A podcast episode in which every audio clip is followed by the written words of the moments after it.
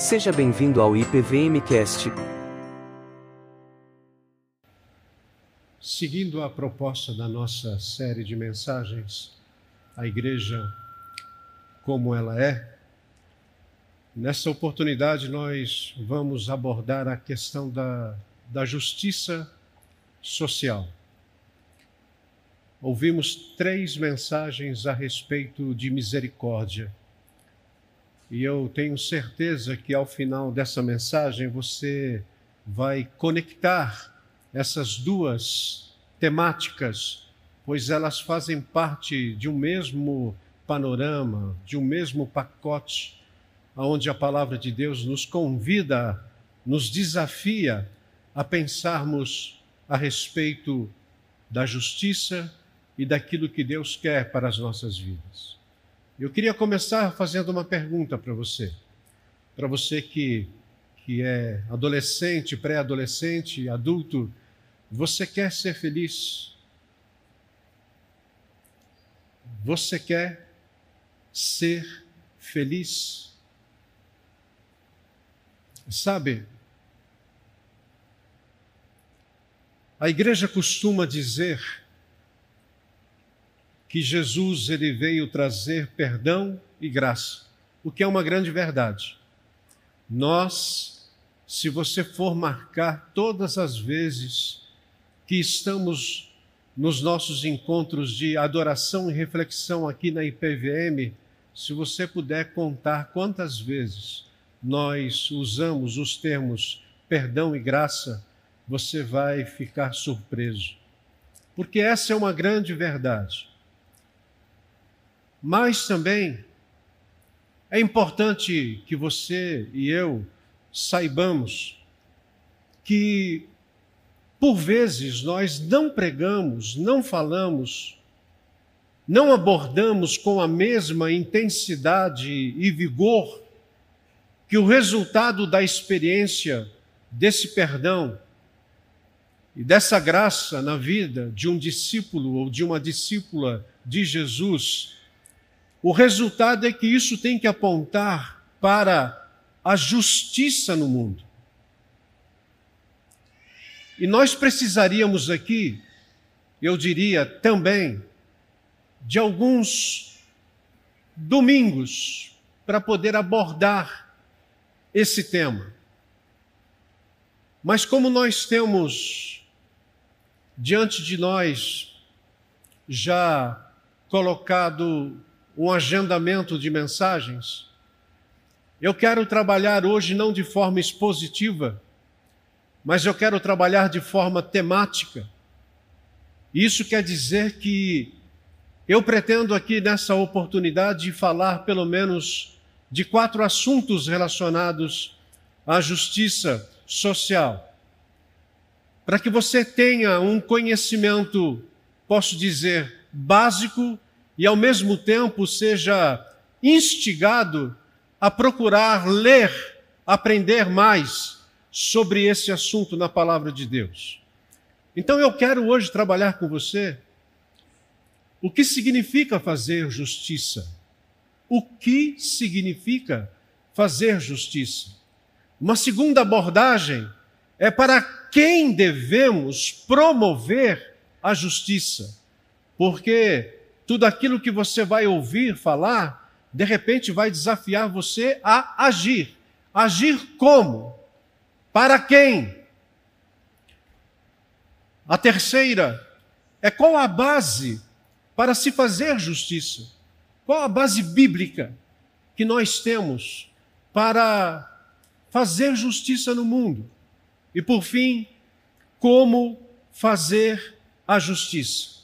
Portanto, vamos para o primeiro tópico, o que significa fazer justiça.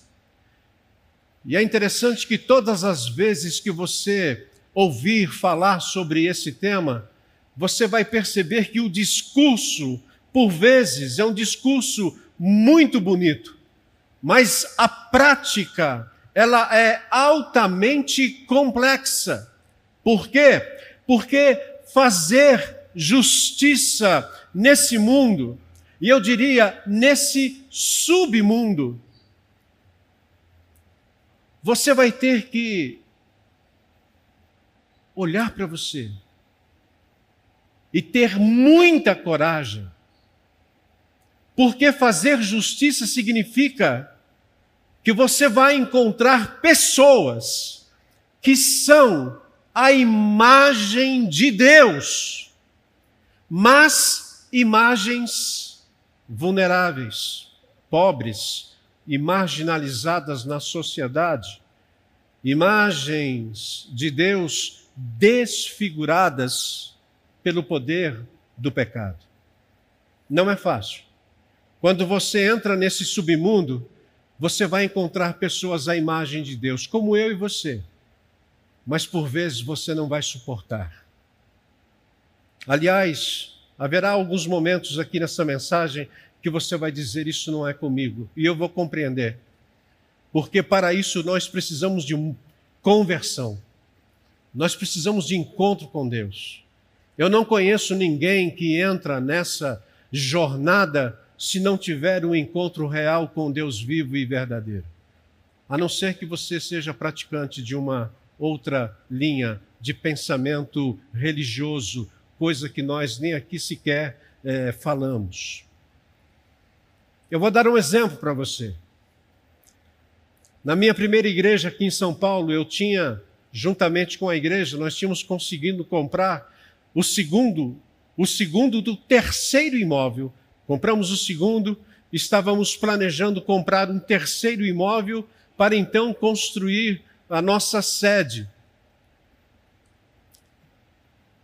E de repente, numa madrugada, eu recebo um telefonema em casa de que a casa do segundo imóvel que nós compramos, ela fora invadida por uma família. E aqui eu posso dizer para você os nomes. Ela foi invadida pelo seu Pedro, dona Nena e 8 filhos. Não foi uma invasão dos sem tetos da vida, mas foi a invasão de uma família que não tinha teto. Então o seu Pedro, dona Nena e 8 filhos, todos com a letra F, os nomes, todos. Fabrício, Felício, você tinha nome para tudo, só F. E quando eu cheguei naquela madrugada na nossa propriedade, na nossa casa, eu e o presbítero Josué, quando nós vimos aquela situação, à primeira vista, a gente gostaria de chamar a polícia para tirar aqueles invasores. Mas talvez nós não éramos as pessoas mais propícias para fazer aquilo. Josué, que tem um coração tão mole quanto o meu nesse sentido, nós olhamos aquelas 10 pessoas ali, acuadas num canto de uma das partes daquela casa, eram apenas 2 dormitórios, sala e cozinha. Nós vimos todos eles acuados, assustados. Josué, vamos deixar um pouquinho para ver o que acontece. Não vamos fazer nada. Nós somos igreja do Senhor Jesus. E ali, como eu digo, e algumas pessoas às vezes começam a repetir aqui, para tornar curta uma história longa, a igreja assistiu essa família quase 3 anos, naquele lugar, porque nós tínhamos um planejamento para construir depois. Nós demos cama, mesa, banho, comida, alfabetização, porque ninguém sabia ler, desde a criancinha de colo até um dos adolescentes que era o filho, porque o outro era um pré-adolescente. Nós demos tudo aquilo que era necessário para eles sobreviverem e, além disso, para eles poderem, então, logo, terem a condição de viverem a vida. Quase 3 anos. E nós demos também uma televisão. Uma televisão porque o seu Pedro, ele tinha 8 filhos. E nós não gostaríamos que aquela família aumentasse, né? Mas não deu muito certo a televisão, porque 2 anos depois, a família de 8 agora eram 10 filhos. 10 filhos. E ali nós estávamos suportando todos eles. O seu Pedro era uma máquina. Impressionante.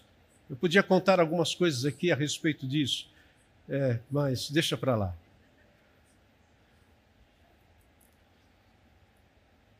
Crianças lindas. Sabe aquelas crianças bonitas de pais feios? Eram todas lindas. Todas lindas, muito lindas. E além disso, nós demos o Evangelho. Nós tínhamos uma congregação lá na igreja. Então, de quarta-feira, nós tínhamos culto e eles tinham culto também na igreja aos domingos. Agora imagine você, todas essas crianças e os pais indo para a igreja, com a Bíblia debaixo do braço, as crianças cantando aqueles cânticos de crianças, os pais aprendendo a ler e escrever, lendo a Bíblia, cantando os nossos cânticos e hinos. Quando nós chegamos para o seu Pedro, dissemos: seu Pedro, agora chegou a hora do senhor ir, porque o senhor está trabalhando, nós conseguimos um emprego para o senhor, o senhor tem tudo, e agora a igreja vai ajudar o senhor para que o senhor possa então sobreviver com os recursos da família e do filho quase jovem, que também está trabalhando. Foi aí, então, que o seu Pedro mostrou toda a sua ingratidão e colocou a igreja na justiça, dizendo que ele, durante 3 anos, ele trabalhou para a igreja. E o seu Pedro jamais fez alguma coisa. Eu poderia continuar essa história. Vou terminar aqui. Apenas para mostrar a você que eu e você temos inúmeros exemplos de fazer justiça e de muitas vezes experimentar a ingratidão. O que eu posso dizer para você é que a pobreza, e ouçam com carinho isso, a pobreza é uma maldição que rouba a perspectiva de vida.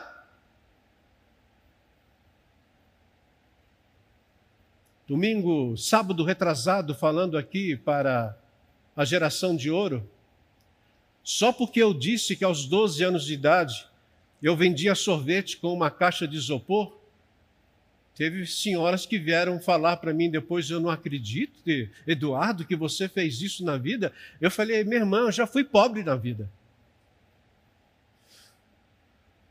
Hoje eu não sou mais pobre.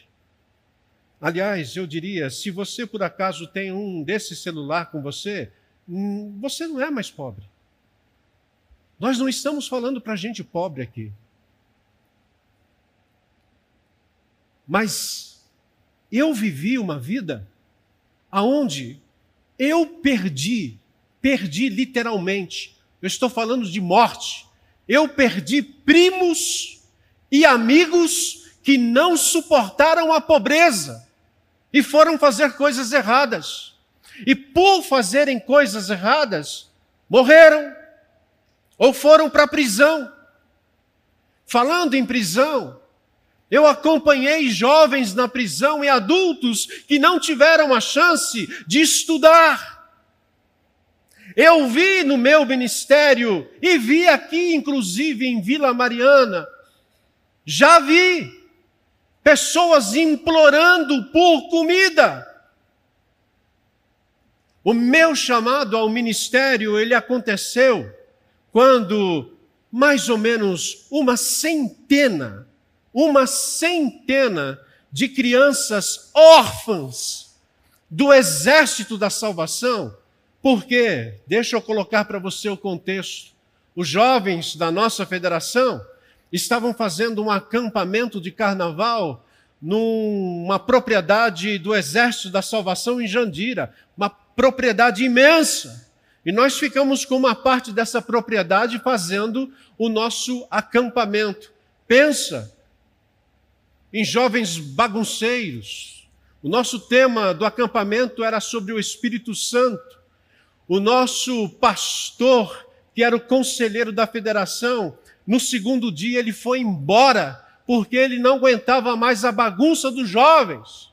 E aí o presidente é que ficou com a responsabilidade daquilo, porque nós não tínhamos mais nenhum pastor. E o presidente, sabe quem era? O dito cujo Carcará que está falando para vocês aqui. Eu olhei para aquilo e falei, meu Deus, o que eu faço agora? Até que uma alma bondosa disse assim, vamos para o nosso culto lá no domingo. Por quê? Porque nós passamos o sábado com bagunça. Domingo estávamos iniciando com bagunça. E o pessoal do Exército da Salvação, olhando para aquilo, percebeu e disse, vocês estão precisando do Espírito Santo. Então vão ao nosso culto. E nós fomos, aquele bando de jovens. E quando nós chegamos no culto, forrado de crianças órfãs. Forrado. Todas elas uniformizadas, bonitas, cheirosas, lindas.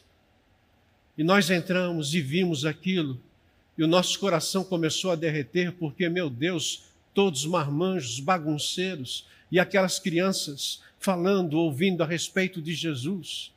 E, de repente, aquele que estava dirigindo disse assim, nós temos visitantes hoje aqui e queríamos conhecê-los. Por favor, levantem-se para serem conhecidos. E aí aquela moçada levantou. E foi aí, irmãos, que o nosso coração desmanchou. Aquelas crianças levantaram também e começaram a cantar, Jesus ama vocês. Jesus ama vocês. Jesus ama vocês. Meu chamado para o ministério aconteceu nesse acampamento com essas crianças. Aquilo explodiu dentro de mim. Portanto, aqui está a nossa primeira resposta. O que significa fazer justiça? Fazer justiça é entrar nesse mundo de pessoas cuja a imagem e semelhança de Deus são imagens desfiguradas.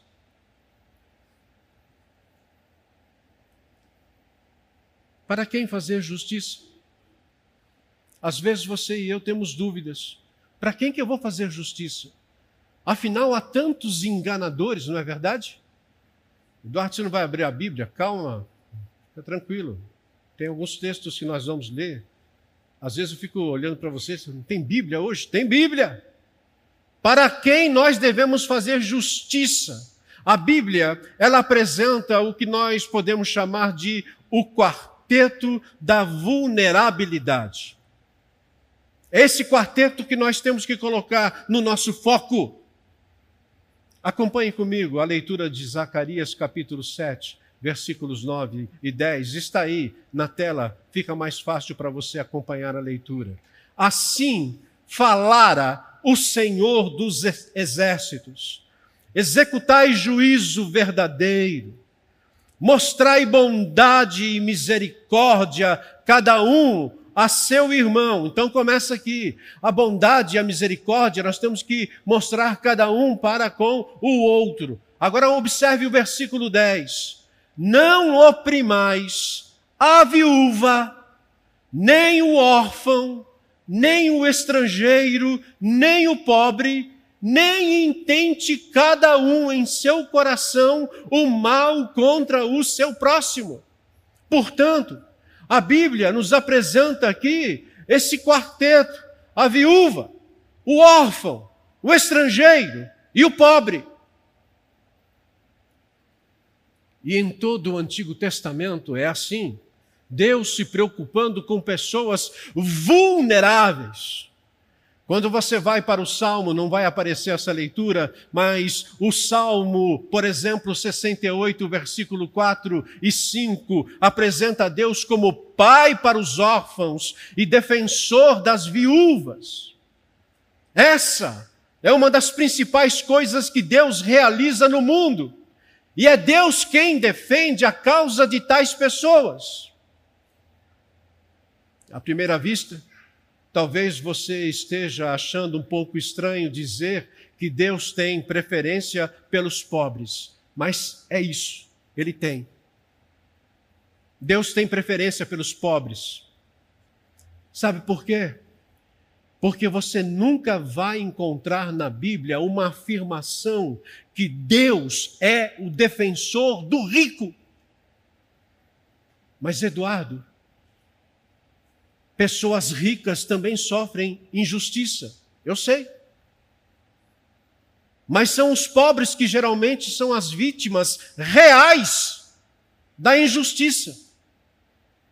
Você já viu algum pobre sendo defendido numa causa por um advogado de alto nível? Já viu? Você já viu o atendimento da segurança pública ou da polícia? O atendimento para um pobre e o atendimento para um rico?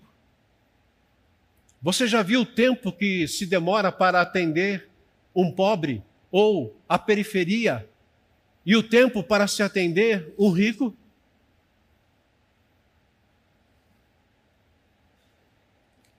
Por isso, pense no que você é. Pense no que você é e pense no que você tem.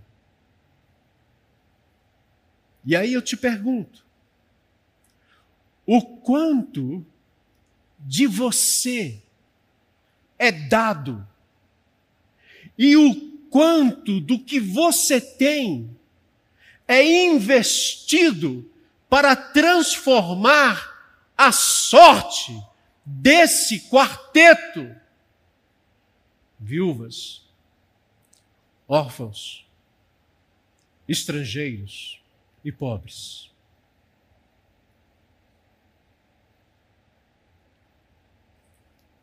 E aqui nós estamos respondendo para quem fazer justiça. E eu peço que você comece a pensar muito mais nessas pessoas. A terceira, que talvez ela demore um pouco mais dentro da nossa palavra, é qual a base para se fazer justiça? Qual a base? Porque nós queremos um princípio norteador, e esse princípio norteador, para mim, para você, para a igreja, se encontra na Bíblia. E eu posso aqui dizer um resumo, no qual você vai encontrar sempre na palavra de Deus, Deus dizendo, ajude os pobres, não os maltrate. No entanto, uma ressalva é importante, porque esses princípios que eu vou aqui passar para vocês, eles precisam ser vistos e aplicados com muita cautela. Muita cautela. Por quê? Porque embora creiamos na autoridade completa da Bíblia, nós cremos na inerrância da palavra de Deus. É importante você entender que a vinda de Cristo, ela cumpriu muitas leis do Antigo Testamento que não se aplicam mais aos cristãos diretamente, a mim e a você. Cristo já cumpriu muitas coisas. Por exemplo, quando você vai para o Antigo Testamento, você vai encontrar ali leis cerimoniais relacionadas com a alimentação, vestimenta e outras formas de pureza cerimonial. Não havia na entrada aqui, por exemplo, uma pia com água para você lavar as suas mãos para entrar, como se fazia no Antigo Testamento. Você não precisa colocar uma vestimenta, apesar de hoje tentarem ressuscitar isso, para que você possa ficar na presença do Senhor. As mulheres aqui não precisam colocar nada sobre a cabeça. Por quê? Porque esses costumes eram costumes do Antigo Testamento. Assim como o sistema sacrificial e ordenanças, quanto à adoração no templo, isso não precisa se fazer mais. Por quê? Porque Cristo cumpriu todas essas obrigações.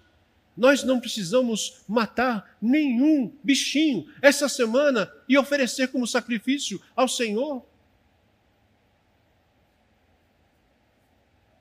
Eu vou um pouco mais além. No Antigo Testamento, Israel, estou falando da nação aqui, gente, olha para mim. No Antigo Testamento, Israel era um estado, nação, teocrático. E essa nação, Israel, sendo uma teocracia, ela vivia em aliança com Deus. E a Bíblia vai nos ensinar que no Antigo Testamento, Deus queria se manifestar através dessa nação que deveria refletir a glória de Deus. Só que eles não conseguiram. Eles falharam. E quando você vai para o Novo Testamento, no Novo Testamento não há um Estado, reino teocrático. Mas o que você vê a partir do Novo Testamento é uma comunidade internacional de assembleias locais, ativas em cada nação, em cada cultura. A igreja. A igreja de Vila Mariana é uma dentre inúmeras assembleias locais que agora estão sendo por Deus colocadas como comunidades de justiça. Da mesma forma que Israel era uma comunidade de justiça no Antigo Testamento, isso agora, essa tarefa, é uma tarefa da Igreja do Senhor Jesus. E nesse sentido,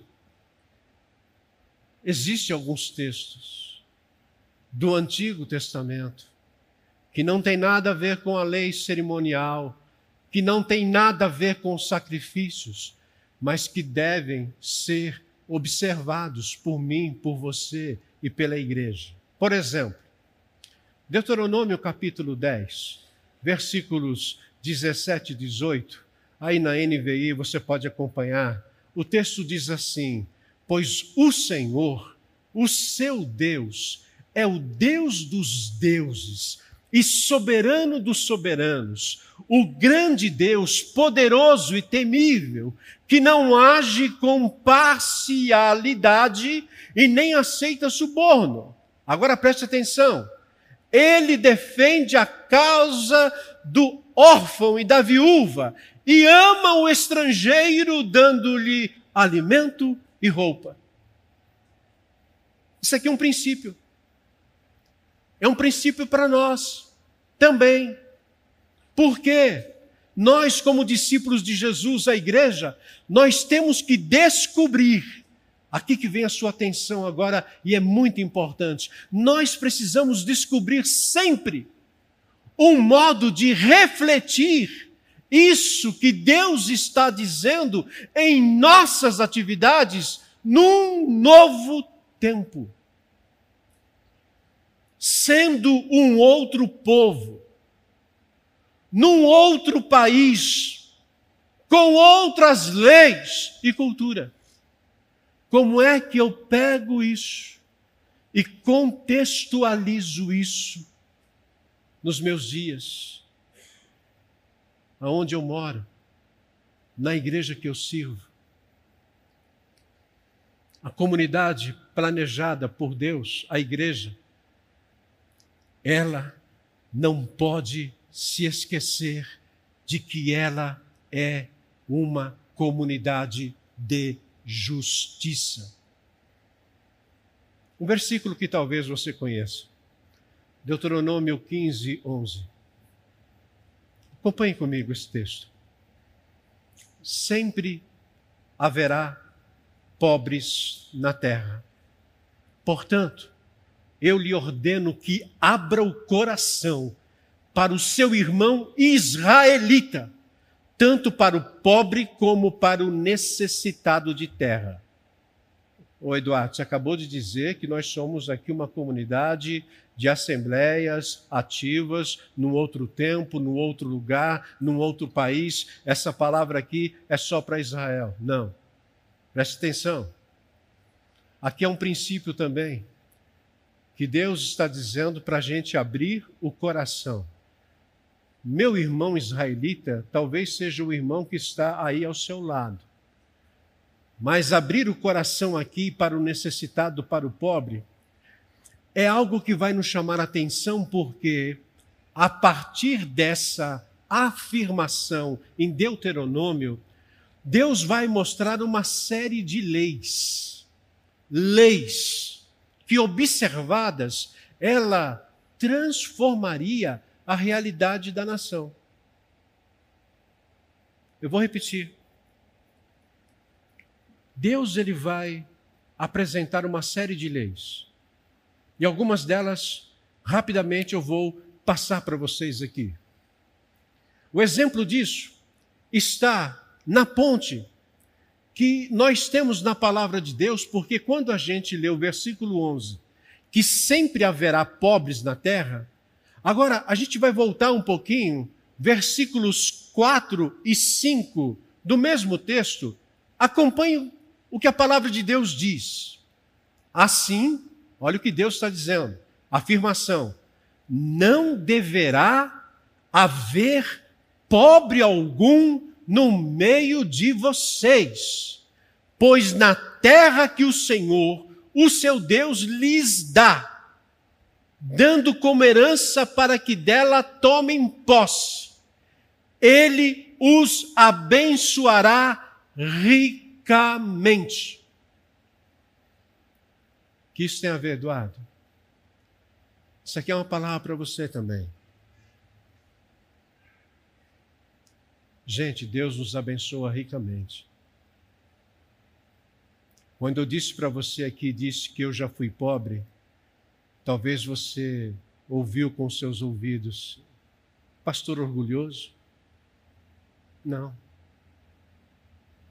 Não sou orgulhoso. Eu quero dizer para você que eu não sou rico. Mas eu quero dizer que eu e minha família temos condições hoje de cumprir muitos desses princípios que estão sendo mostrados aqui para nós. Deus tem abençoado ricamente a sua vida. Isso é promessa. Agora o versículo 5. Contanto que obedeçam em tudo ao Senhor, o seu Deus, e ponham em prática esta lei que hoje lhes estou dando. Que leis eram essas? Apenas uma lembrança para aqueles que talvez se esqueceram. Essas leis, elas tinham tudo a ver com as pessoas necessitadas, com os pobres. A primeira delas era a lei da libertação. Que lei era essa, Eduardo? A lei da libertação dizia que a cada 7 anos... Qualquer israelita endividado deveria ter sua dívida perdoada. Alguém aqui está com dívida com 7 anos aí? Ninguém levanta a mão agora, né? Mas, gente, nós vivemos num país endividado. Como que eles resolveram esse problema, Eduardo, lá? É assim. Primeiro, é porque um ajudava o outro a procurar um emprego. Um ajudava o outro dando uma parte da casa, emprestando money, dinheiro. Só que uma diferença, o empréstimo para o pobre não poderia ser cobrado juro. Percebe? Se você, por acaso, está emprestando algum recurso para um pobre, está cobrando juro, você está pecando. Isso é muito sério. E esse crédito ajudaria o necessitado a se livrar da sua pobreza. Por isso que era a lei da libertação. A segunda lei era a lei da respigadura, aonde os donos da lavoura, eles não podiam ficar com tudo o que a terra produzia. Olha que interessante, gente. Parte da lavoura era para ser dada aos pobres. A lei do dízimo, a terceira lei, e essa aqui vocês vão ficar, principalmente os líderes, vão ficar assim um pouco incomodados, porque a lei do dízimo dizia que todos os israelitas, eles entregavam 10% da sua renda anual aos sacerdotes e levitas para que eles pudessem manter o templo. Até aí, ok, Eduardo, ó, joia. Isso complementa tudo o que o Gustavo disse nas primeiras mensagens, apesar dele ter falado apenas uma vez a palavra dízimo. Mas aqui tem uma diferença. Uma vez em cada 3 anos. Então você, primeiro ano, você deu dízimo para o sacerdote, para o levita. Segundo ano, deu dízimo para o sacerdote levita, mas no terceiro ano, os dízimos eram para ser entregue às cidades em benefício do pobre e do peregrino, do órfão e da viúva e do estrangeiro. Não ficava nada na tesouraria da igreja.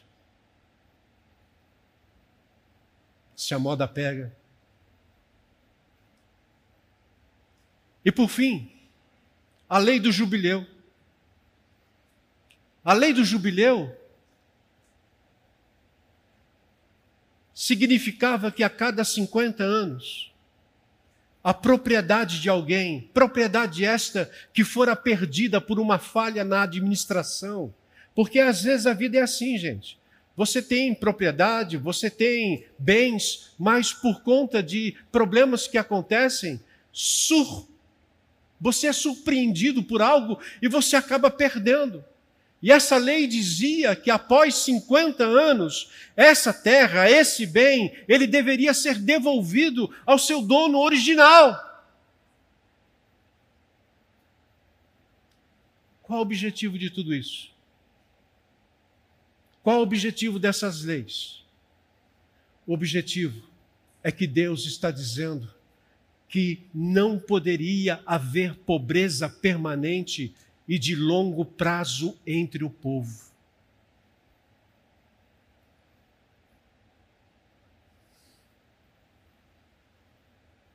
Como que isso pode ser aplicado entre nós, Eduardo?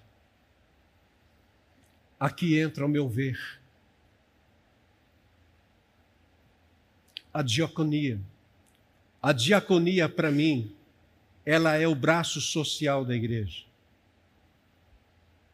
Para mim, é a diaconia que vai coordenar um estudo. É a diaconia que vai planejar e apresentar uma proposta. É a diaconia que vai convidar pessoas. Eu vou falar um pouco dessas pessoas, talvez, no final da mensagem, mas é a diaconia que vai chamar para si pessoas competentes, qualificadas, para que a gente possa olhar para aquilo que é o princípio norteador da palavra de Deus e colocar em ação. E é isso que vai unir a igreja nesse projeto libertador. Não é para haver pobres entre nós. Como fazer justiça? E aqui eu entro na minha última parte da mensagem. Como fazer justiça? A resposta vai depender do quanto você quer ser parecido com Jesus. A resposta vai depender do quanto você quer ser parecido com Jesus. Porque existe uma máxima entre nós, nas igrejas evangélicas, de que um discípulo de Cristo deve ser parecido com Jesus. Sabe como é que Jesus começou o seu ministério? Depois que Jesus foi tentado no deserto, 40 dias e 40 noites, Jesus foi iniciar o seu ministério. E Jesus foi para Nazaré. E quando ele chega em Nazaré, ele foi à sinagoga de Nazaré. Lucas capítulo 4 diz que quando Jesus entrou na sinagoga, deram para ele o livro do profeta Isaías. Ele então foi num lugar especial que nós podemos chamar de um púlpito, e ele abriu a profecia de Isaías e ele leu o que você vai ler agora no telão, capítulo 4 de Lucas, versículo 18. Veja o que Jesus disse: o Espírito do Senhor está sobre mim, pelo que me ungiu para evangelizar os pobres. Enviou-me para proclamar libertação aos cativos e restauração da vista aos cegos, para pôr em liberdade os oprimidos.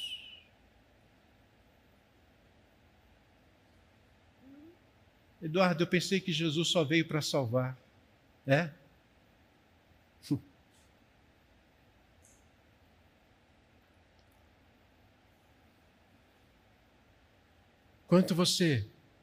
Quanto você quer ser parecido com Jesus? Deixa eu lembrar você. Jesus, na sua encarnação, ele foi morar com os pobres.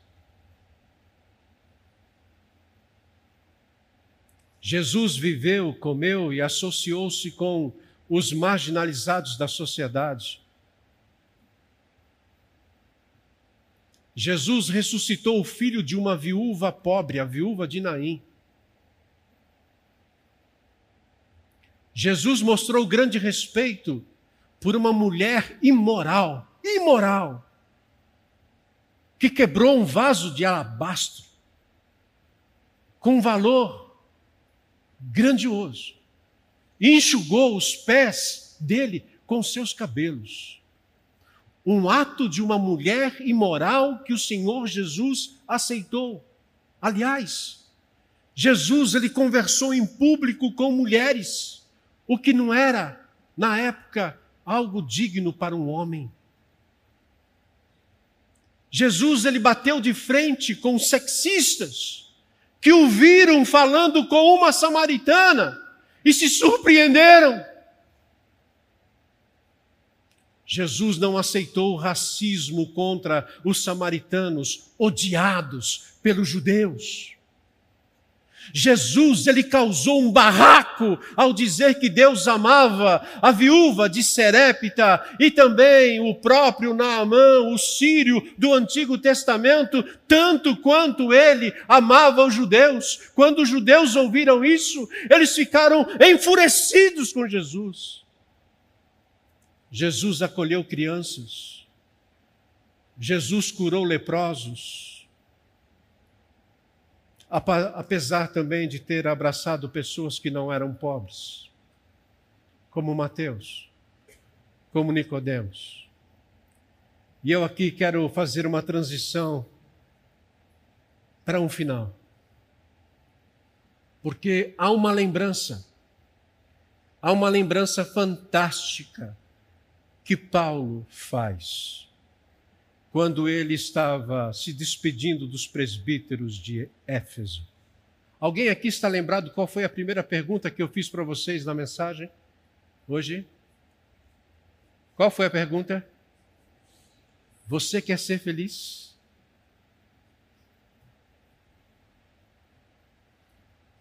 Veja o que Paulo disse em Atos capítulo 20, versículo 35. Eu queria convidar você para ler junto comigo esse texto. Vamos ler juntos? Em tudo o que fiz, mostrei-lhe que mediante o trabalho árduo, devemos ajudar os fracos, lembrando as palavras do próprio Senhor Jesus, que disse: há maior felicidade em dar do que receber. Paulo estava se despedindo dos presbíteros. Moçada, estou indo embora, vocês não vão ver mais o meu rosto. Mas deixa eu lembrar uma coisa para vocês. Vamos ajudar os fracos.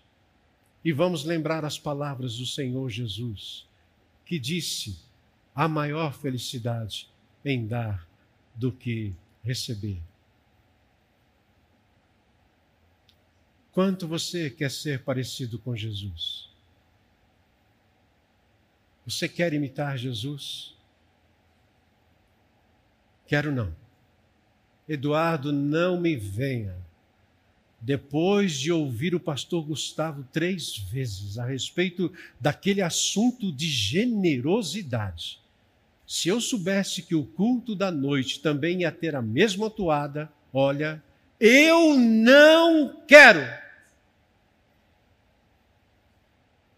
Meu dinheiro me pertence. Ok? Ok. Não brigue comigo. Cristo poderia ter dito: meu sangue me pertence. Cristo poderia ter dito: minha vida me pertence. E se Cristo tivesse dito e pensado assim, o que seria de nós hoje?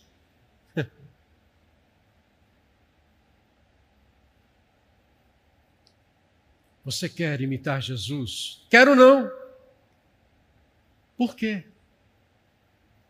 Porque os pobres não merecem nada. Se viu lá o seu Pedro? Vi. Eu vi também a Dona Maria de Lourdes, que fez a mesma coisa. Eu vi também alguns pais de adolescentes que foram tratados por nós durante mais de 2 anos e fizeram a mesma coisa. Eu vi gente sendo abençoada pelo Senhor com comida quando não tinha nada em casa, mas viraram as costas e foram embora. Eu vi. Mas eu prefiro cumprir aquilo que Deus fala e ser feliz. Eu não quero porque os pobres não merecem nada. Cristo também poderia ter dito verdade, eles são um bando de rebeldes malvados. Por que que eu daria a minha vida por eles? E aí sabe o que Jesus fez? Jesus entregou a vida dele por você, presbiteriano, por você, batista, por você, metodista, por você, assembleano, por você, pentecostal. É assim que a gente, pensa. Para com isso. Cristo não agiu assim.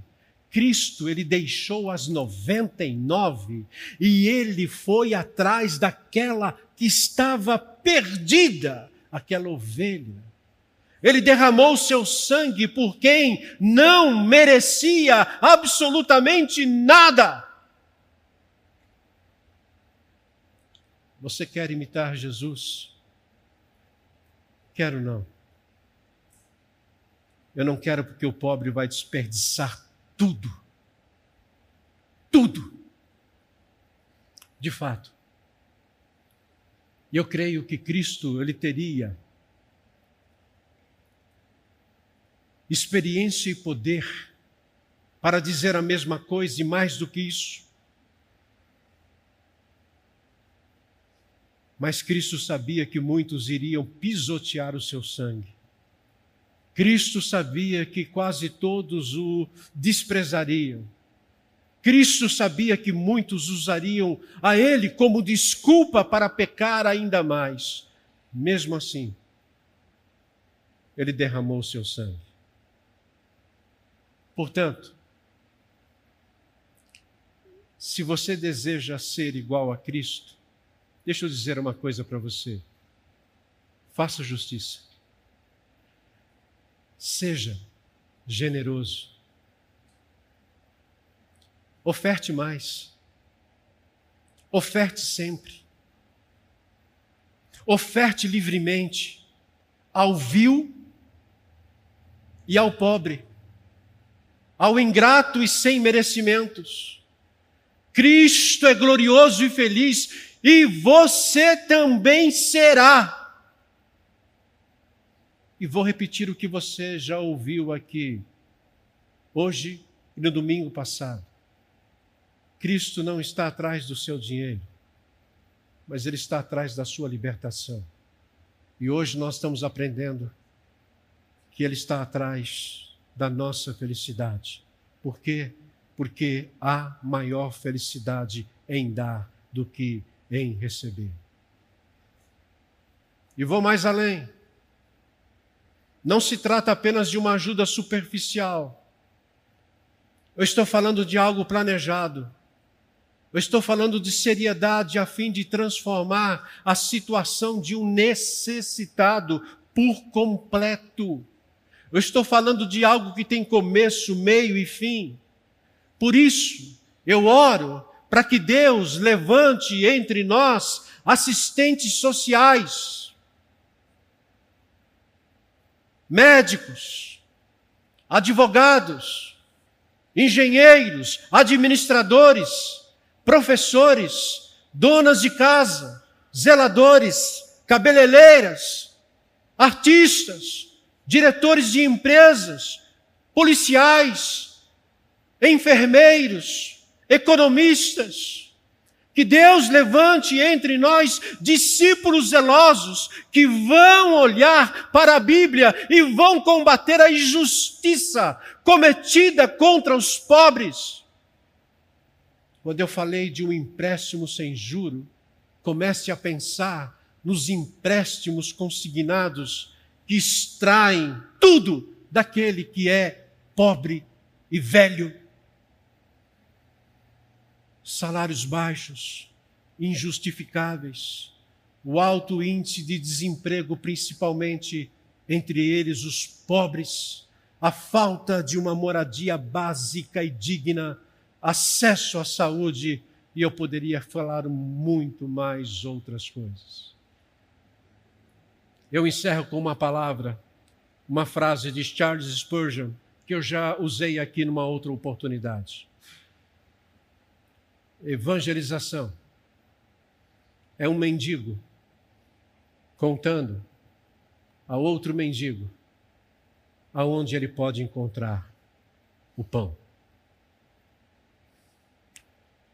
Um dia nós fomos pobres, mas se você foi alcançado pela graça e pelo perdão do Senhor Jesus, você é rico.